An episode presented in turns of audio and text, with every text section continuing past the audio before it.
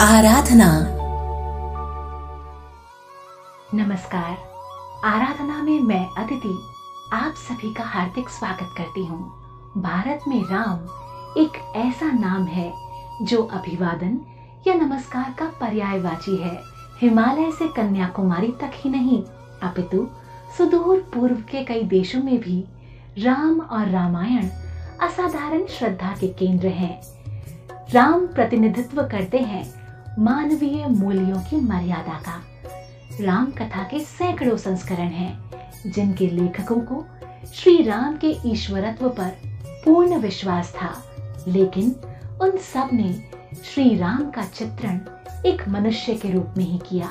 श्री राम, जो समाज की विभिन्न अवस्थाओं से गुजरे और अनेक प्रकार के कष्ट भी सहन किए, चक्रवर्ती सम्राट के सुपुत्र थे श्री राम। पर गुरुकुल हो या वनवास, सबकी सभी मर्यादाओं का पालन उन्होंने पूरे मन से किया। आज उन्हें श्री राम का जन्मदिन है। तो सबसे पहले आप सभी को श्री राम नवमी की हार्दिक शुभकामनाएँ। और आज के इस विशेष दिन पर मेरे साथ है हमारे देश के सुविख्यात, सुप्रसिद्ध ज्योतिषाचार्य श्री रमेश भोजराज द्विवेदी जी जिनसे मैं रामनवमी और धार्मिक आयोजनों पर बात करने वाली हूँ। तो आइए, बातचीत शुरू करते हैं। नमस्कार सर, आपको भी रामनवमी की बहुत बहुत शुभकामनाएँ और स्वागत है आपका। नमस्कार। आ, हमारे सारे श्रोताओं को रामनवमी की बहुत बहुत शुभकामनाएँ। भगवान राम की कृपा आप पर वर्ष पर्यंत बनी रहे और इसी प्रकार आपके जीवन में आनंद का आगमन होता रहे।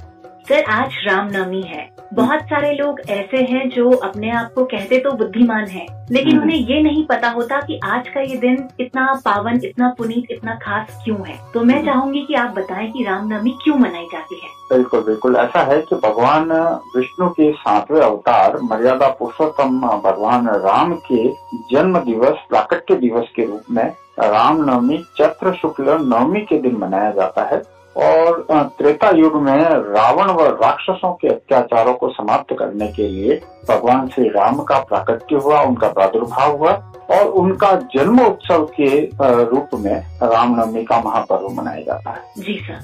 सर रामनवमी के पूजन की कोई विशेष विधि है या व्रत किया जाए इस दिन तो कोई खास विधि होती है। मेरा मतलब है कि श्री राम जी के पूजन में किन बातों का विशेष तौर पर ध्यान रखा जाना चाहिए? बिल्कुल बिल्कुल। ऐसा है रामनवमी के पूजन विधि व्रत विधि की अगर हम बात करें तो व्यक्ति को इस दिन संयम से रहना चाहिए शुद्ध और सात्विक भोजन करना चाहिए। यदि संभव हो तो व्यक्ति व्रत रखे। और यदि जैसे कई लोगों को डायबिटीज़ वगैरह की बीमारी रहती है तो भूखा रहना उनके लिए उपयुक्त नहीं है। तो अगर व्रत की स्थिति नहीं बने तो भगवान राम की स्तुति गायन करें, उनका मंत्र जाप, राम रक्षा स्तोत्र का पाठ करें तो निश्चित रूप से राम की उस दिन आराधना करते हैं तो राम के जन्मोत्सव के दिन आपको भगवान राम का आशीर्वाद प्राप्त होता है। और जैसा आपने कहा कि कुछ लोग डायबिटिक हैं तो वो फलाहार वगैरह कर सकते हैं। बिल्कुल बिल्कुल फल ले सकते हैं एक समय भोजन कर सकते हैं संयम से रहें। व्रत का मतलब यही नहीं है कि भूखा रहना है संयम से रहें। आ, अपने जीवन में संयम का प्रवेश करें तो निश्चित रूप से रामनवमी और तपस्या जो है वो आपकी सार्थक रहेगी। यानी शारीरिक के साथ साथ मानसिक शुचिता का भी ध्यान रखा जाए। बिल्कुल निश्चित रूप से। जी। सर कुछ लोग नवरात्रों पर माता की पूजा करते हैं तो रामनवमी पूछकर वो लोग हलवा पूड़ी और चने का प्रसाद बनाते हैं। तो क्या हम्म। ये उचित रहता है? बिल्कुल बिल्कुल। प्रसाद के रूप में आ, कुछ भी आप बना सकते हैं। अगर आ, रोटी का चूरमा भी बना दिया जाता है चीनी वगैरह डाल के तो वो भी उपयुक्त रहता है। जी। सर जब हम भगवान राम की बात करते हैं तो वो हम्म। हम में से बहुत लोगों के इष्ट हैं ईश्वर हैं। लेकिन हम्म। इसके साथ साथ एक न्यायप्रिय राजा और मैं कहूँगी कि एक तीव्र भावना के रूप में जनमानस में विराजित है हम्म, तो आप राम के किस रूप को ज़्यादा प्रिय मानते हैं राजा राम जो हम सबके हैं या फिर एक हम्म। इष्ट ईश्वर जो निराकार है निश्चित रूप से ऐसा है कि शास्त्रों में अगर हम माने तो राजा को भी भगवान की के ही समान ही पूजा जाता है और भगवान राम जन जन के अधिष्ठात्र देवता हैं उनका जीवन और व्यक्तित्व हर रूप में हमें प्रेरणा देता है। उनका जीवन सदाचार से युक्त है, वो मर्यादा पुरुषोत्तम है और पुरुषोत्तम में उत्तम है। एक पुत्र के रूप में, एक भाई के रूप में, एक पात्र के रूप में, एक पति के रूप में और सबसे महत्वपूर्ण राजा के रूप में उनका जीवन प्रेरणा देता है। जैसा कि मैंने बताया कि राजा को पिता के रूप में भी माना गया है तो वो पिता के समान अपनी प्रजा का संरक्षण करता है, रक्षण करता है, पोषण करता है। अगर किसी को कोई समस्या है, जैसे हम संयुक्त परिवार में रहते हैं, और पुत्र को अगर समस्या है तो पिता को कहता है कि मुझे ऐसी ऐसी समस्या आ रही है।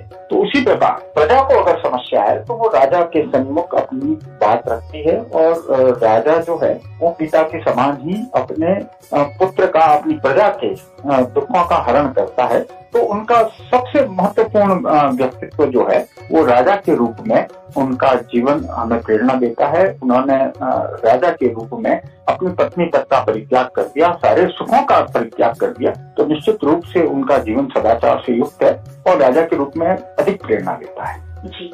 सर आज के परिप्रेक्ष्य में लक्ष्मण जी द्वारा खींची गई लक्ष्मण रेखा की कई बार बात चलती है। तो हम्म। अगर हम आज के समय में देखें तो वो कितनी प्रासंगिक है और किस तरह से? लक्ष्मण रेखा वस्तुतः व्यक्ति की मर्यादा और सीमा को इंगित करती है।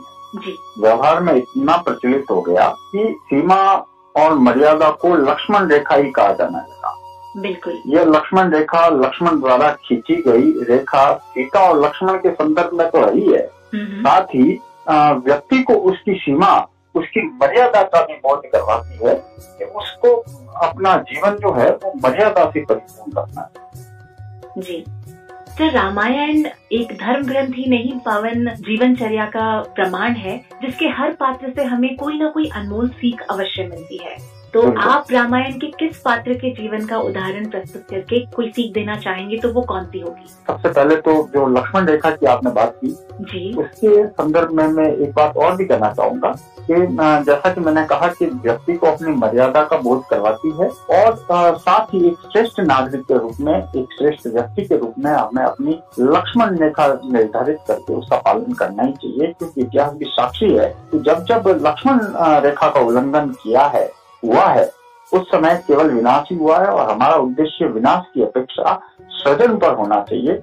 जहाँ तक रामायण के पात्र की बात है, यह बिल्कुल प्रश्न बहुत ही प्रासंगिक है और वैसे तो स्वयं प्रभु राम, भगवती सीता, भ्राता लक्ष्मण, भ्राता भरत, सेवक हनुमान जी महाराज मित्र सुग्रीव, मंत्री सुमंत और माता कौशल्या सभी का जीवन और व्यक्तित्व अनुकरणीय है। परंतु आज के परिप्रेक्ष्य में अगर देखें तो मेरे दृष्टिकोण से भ्राता लक्ष्मण और हनुमान का चरित्र ज़्यादा प्रासंगिक प्रतीत होता है, क्योंकि परिवारों का विघटन हो रहा है भाई भाई का शत्रु बना हुआ है। और अधिकतर कोर्ट केस या विवाद, संपत्ति संबंधी विवाद भाइयों में के मध्य चल रहे हैं। ऐसे में लक्ष्मण जैसा भ्राता और संकट मोचन हनुमान का चरित्र ज़्यादा समीचीन प्रतीत होता है जी सर इसी से जुड़ा एक और प्रश्न मेरे मन में आया कि हम्म। जनमानस में व्याप्त राम और सीता की पावन कथा आज के हम्म। समय में पारिवारिक मूल्यों के विघटन को रोकने में कैसे सहायक हो सकती है आ, ये प्रश्न बहुत ही महत्वपूर्ण है यह कथा ऐसे प्रासंगिक हो सकती है कि एक पुत्र ने पिता की मर्यादा, उसके वचन की रक्षा के लिए संपूर्ण ऐश्वर्य वैभव का त्याग कर दिया, यहाँ तक कि राजगद्दी का त्याग कर दिया। वहीं भाई ने भाई के लिए, चाहे भरत के दृष्टिकोण से देखें, चाहे भ्राता लक्ष्मण के दृष्टिकोण से देखें तो भाई ने भाई के लिए संपूर्ण ऐश्वर्य संपत्ति, यहाँ तक कि अपनी पत्नी का भी परित्याग कर लिया। वहीं भाई भरत ने मिले हुए राजपाट का व राजा की गद्दी का भी परित्याग कर दिया।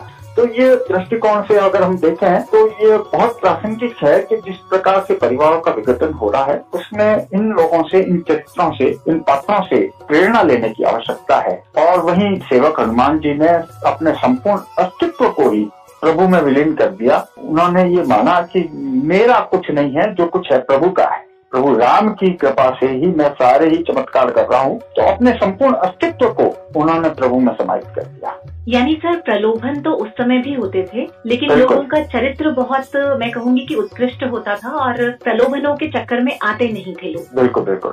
सर संपूर्ण विश्व पिछले एक साल से भी अधिक समय से एक महामारी से जूझ रहा है। ऐसे हम्म। में हमारे जो धार्मिक आयोजन हम धूमधाम से मनाया करते थे वो हम्म। वैभवशाली न होकर हमारे घर परिवार की चार दीवारी में सिमट गए हैं। हम्म। अब उत्साही भक्त घर में रहें ये उनकी सुरक्षा के लिए ज़रूरी भी है। पर्वों का ये रूप हमने पहले कभी देखा सुना ही नहीं था। तो भीड़ भाड़ में जाए बिना पर्व कैसे मनाएँ ताकि परंपराओं का भी निर्वहन होता रहे और लोग हम्म। सुरक्षित भी रहे।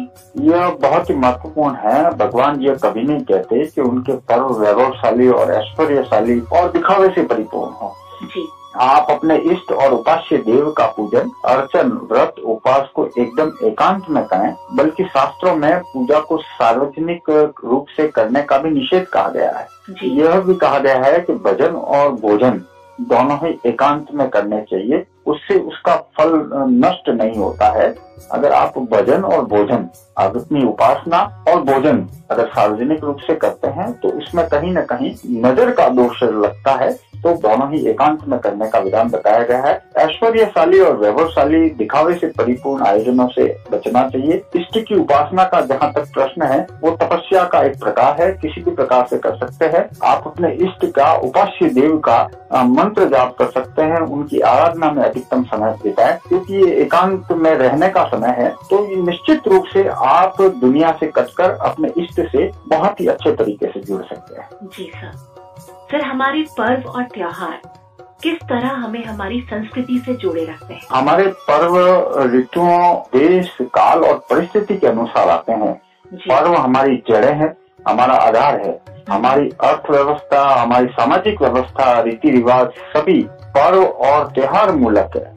और यह पर्व और त्योहार हमारी अर्थव्यवस्था राजनीति समाज देश विज्ञान ज्ञान इतिहास भूगोल सभी को समान रूप से प्रभावित करते हैं जैसे दीपावली और होली का त्योहार हमारी अर्थव्यवस्था को प्रभावित करते हैं। आपने देखा होगा दीपावली पर एक बाज़ार में विशेष रूप से उत्साह रहता है। जी। तो पर्व और त्योहार हमारी जड़ें हैं और जड़ से अलग हुई शाखाओं पत्तियों फल फूलों का कोई अस्तित्व और औचित्य नहीं है। बिल्कुल सर। सर इसी से जुड़ी हुई बात मैं आपसे पूछना चाहूँगी कि आज की युवा पीढ़ी में बहुत सारे जो लोग हैं वो हमारी परंपराओं को धर्म को। आडंबर मानते हैं। एक तरीके से कह लीजिए कि हमारे धर्म का उपहास एक फ़ैशन सा बन गया है तो हम्म। मैं चाहूँगी कि आप बताएँ कि धर्म क्या है और ये जो धर्म का उपहास करने का एक ट्रेंड बन गया है इस बारे में हम्म। आप क्या कहें बिल्कुल ये बहुत ही सबसे महत्वपूर्ण प्रश्न यही है। देखिए धर्म के बारे में धार्यते इति धर्म। जो धारण किया जाए या धारण करने योग्य हो वही धर्म है। इस परिप्रेक्ष्य में धर्म की जड़ें बहुत गहरी है और धर्म आस्था का विषय है।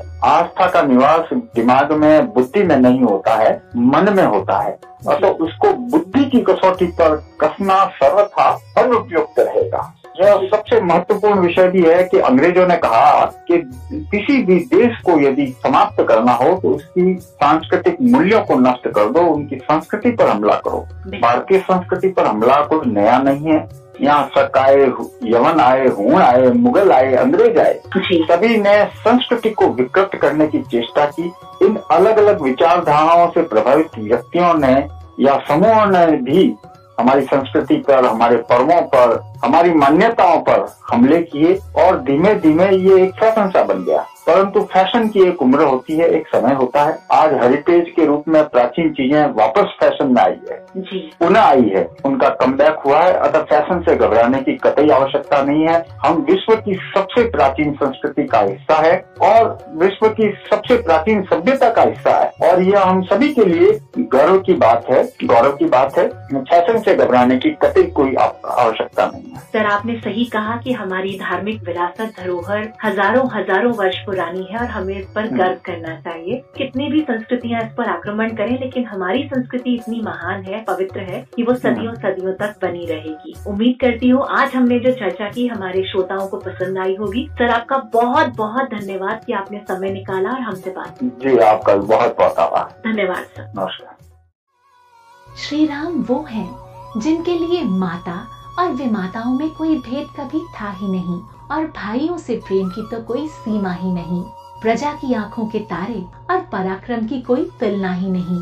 राज्याभिषेक के समाचार से राम प्रसन्न नहीं होते और वनवास के दुख का उन पर लेश मात्र भी प्रभाव नहीं होता। संपतो चय विपत्तो चय महताम एक रूपता। इस बात के साक्षात उदाहरण है श्री राम। सारा पराक्रम स्वयं का, लेकिन इसका श्रेय अनुज लक्ष्मण और वानर सेना को दे देते हैं। राम जाति और वर्ग के भेद से परे हैं। क्षमाशील इतने कि उनका नाम ही पतित पावन राजा राम हो गया। राम सिर्फ़ दो अक्षर का नाम नहीं, राम तो प्रत्येक प्राणी में रमा हुआ है। राम चेतना और सजीवता का प्रमाण है।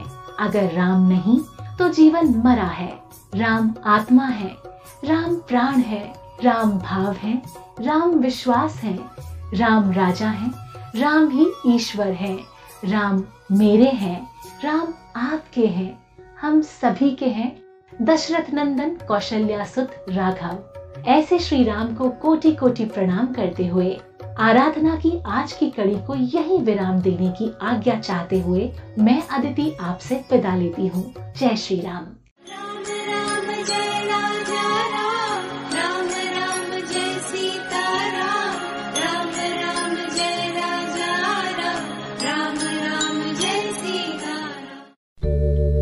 आराधना।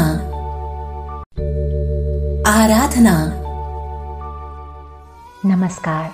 आध्यात्म और अपने अंतर मन की इस यात्रा, आराधना में मैं अदिति, आप सभी का हार्दिक स्वागत करती हूँ। ईश्वर में आस्था है तो उलझनों में भी रास्ता है। तो आइए, इसी सुविचार के साथ आरंभ करते हैं आज की आराधना। आज आराधना में हम जीवन को जानने का प्रयास करेंगे। मनुष्य संसार का मुकुटमणि कहा जाता है। दूसरे शब्दों में इसे अशरफ उल मखलूकात कहते हैं।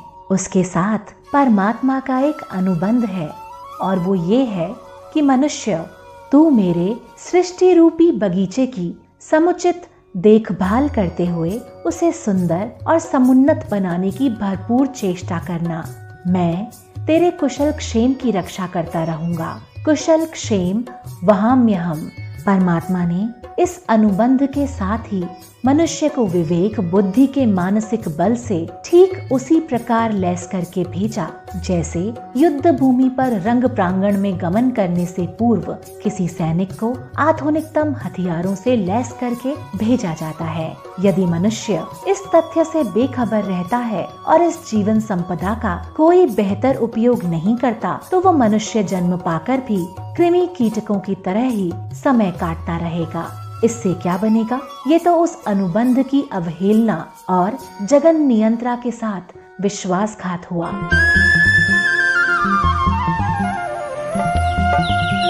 अपने जीवन पर दृष्टिपात कीजिए, बारीकी से सोचिए, गहराई से देखिए कि आपके जीवन का पल पल ऐसे ही व्यतीत हो रहा है। या अभी तक आप कुछ उल्लेखनीय कार्य कर भी पाए हैं? आप छात्र हैं तो क्या आपने ज्ञान और व्यवहार के कोई नए कीर्तिमान स्थापित किए हैं? क्या आप बहुत श्रेष्ठ और उत्कृष्ट व्यक्ति बनने की ओर अग्रसर हुए हैं? परमात्मा ने मनुष्य को कोरा बुद्धिवादी ही नहीं बनाया, बल्कि बुद्धि के साथ साथ उसमें भावनाओं और संवेदनाओं का भी बड़ी गहराई तक समावेश किया है। इसके पीछे उस जगन नियंत्रा का एक ही उद्देश्य परिलक्षित होता है, और वो है व्यक्तिगत जीवन में सरसता, सहानुभूति, आत्मिक सौंदर्य, हर्ष, उल्लास और अपार आनंद की अनुभूति। सामाजिक जीवन में प्रेम, सौहार्द, सेवा और सहयोग, इसी से संभव है आत्मीयता का विकास और सृष्टि का सौंदर्यीकरण।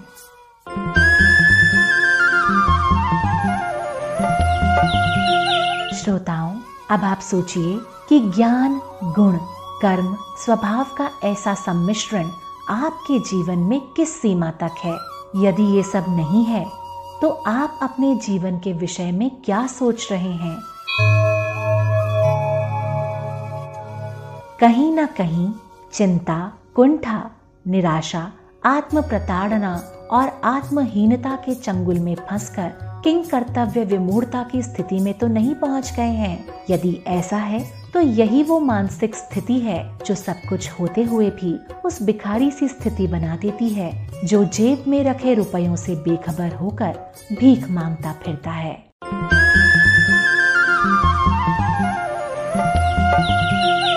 हमेशा ध्यान रखिए कि मनुष्य का पद बहुत ऊँचा है। यदि मनुष्य अपने समय को ऐसे ही आवारागर्दी में गवा दे तो उस पर परमात्मा के अनुबंध के उल्लंघन का आरोप लगेगा। तब वो दंड का ही भागीदार होगा। सामान्य स्थिति में भी यदि व्यक्ति नौकरी करते करते समय की पाबंदी नहीं करता, अपना काम सही ढंग से समय पर पूरा नहीं करता तो उसे अनेक प्रकार से दंडित किया जाता है। यहाँ तक कि कभी कभी नौकरी से भी निकाल दिया जाता है। इसी प्रकार परमात्मा भी आलसी, अव्यवस्थित, आवेशग्रस्त, कामचोर और समाज में विकृति फैलाने वालों को क्षमा नहीं करते। ऐसे व्यक्तियों का जीवन दूभर हो जाता है। याद रखिए, आपको न केवल अपने उत्तरदायित्वों का निर्वाह करना है, बल्कि पूरे समाज को ऊँचा उठाने का उत्तरदायित्व भी आपके कंधों पर है। आप जीवन की गहराई को समझिए।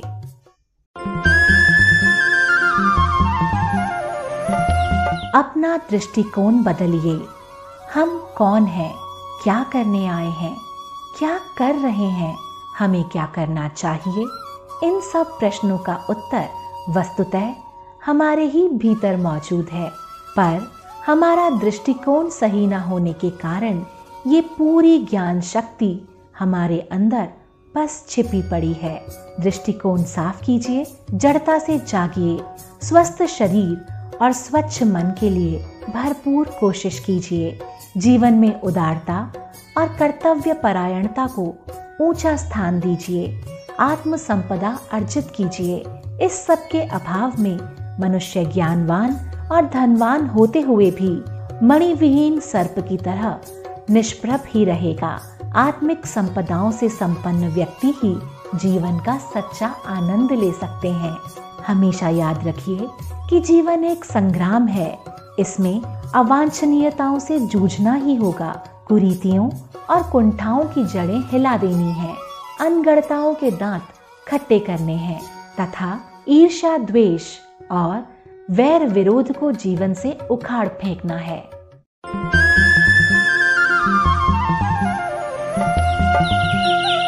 जीवन एक व्यवस्था है। इसका केंद्र बिंदु मनुष्य है। जो शरीर, मन, आत्मा और प्राणों का समुच्चय है। हमें इनमें से प्रत्येक के स्वास्थ्य की देखभाल करनी है। शरीर पुष्ट, मन पवित्र, आत्मा प्रबल और प्राण प्रखर हो। कषाय कलमश इन्हें छूने ना पाए। अन्यथा रोता, झीकता, कलपता हुआ व्यक्ति ही पृथ्वी पर भारभूत बना दिखाई देगा। क्या करें? हम जीवन के प्रति सावधान रहें। कोई गलत विचार मन मस्तिष्क में घुसने ना दें। कठिनाइयों से डरे नहीं, बल्कि उनसे जूझने के सही तरीके अपनाएँ। सात्विकता के सहारे समस्याओं के स्थायी समाधान खोजें। सात्विक भाव में जीवन जीने का अभ्यास करें। हमें जीवन में उन मूल्यों का विकास करना होगा, जिनसे व्यक्तित्व तराशा जा सके, जो अस्मिता की रक्षा करने में सहायक हों, जिनसे व्यक्ति की योग्यताओं, क्षमताओं और दक्षताओं में वृद्धि हो। हमें कोशिश करनी होगी कि नम्रता, निर्भीकता, निडरता, नियमितता हमारे जीवन का अंग बने, हमारी प्रामाणिकता पर आँच न आने पाए। हमें अपने जीवन में स्वच्छता, सादगी, संतोष, सेवा, सौहार्द, संयम समय पालन स्वावलंबन, स्वाध्याय, सदाचार, शिष्टाचार, प्रेम और सत्यवादिता जैसे मानव मूल्यों को पिरोना होगा। हमारे अंदर की धड़कन हो, विश्व बंधुत्व, ये मानव मूल्य ही जीवन के सशक्त आधार हैं। इनमें जीवन को समुन्नत और उच्चतम शिखर पर पहुँचाने की अद्भुत सामर्थ्य है।